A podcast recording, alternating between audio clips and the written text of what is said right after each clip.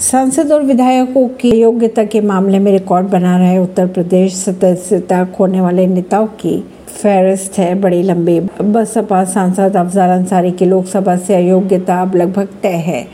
अगर बात करें गैंगस्टर्स मामले की तो इसमें दोषी करार दिए गए हैं। अफजाल अंसारी, उत्तर प्रदेश सांसदों व विधायकों के अयोग्यता के मामले में रिकॉर्ड स्थापित करते दिखाई दे रहे हैं उत्तर प्रदेश। बसपा सांसद अफजाल अंसारी की लोकसभा से अयोग्यता लगभग तय हो चुकी है। वहीं अगर बात करें, कांग्रेस के राशिद मसूद ने भ्रष्टाचार और अन्य अपराधों के आरोप में सुप्रीम कोर्ट द्वारा दोषी ठहराए जाने के बाद अपनी राज्यसभा सीट खो दी थी। इसी तरह सीट गंवाने वाले पहले सांसद थे वे। 2013 के सुप्रीम कोर्ट के आदेश के अनुसार सांसद विधायक सदस्यता उस समय रद्द की जाती है जब किसी मामले में दोषी ठहराया जाता है।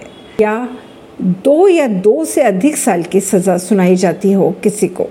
अयोग्यता का सामना करने वाले यूपी के विधायकों में सपा के पूर्व विधायक मोहम्मद आज़म खान और उनके बेटे अब्दुल्ला आज़म भी शामिल है। इसी तरह अगर बात की जाए भाजपा के विधायक विक्रम सैनी की तो हाल ही में इसी आधार पर उन्होंने भी अपनी सदस्यता खो दी है।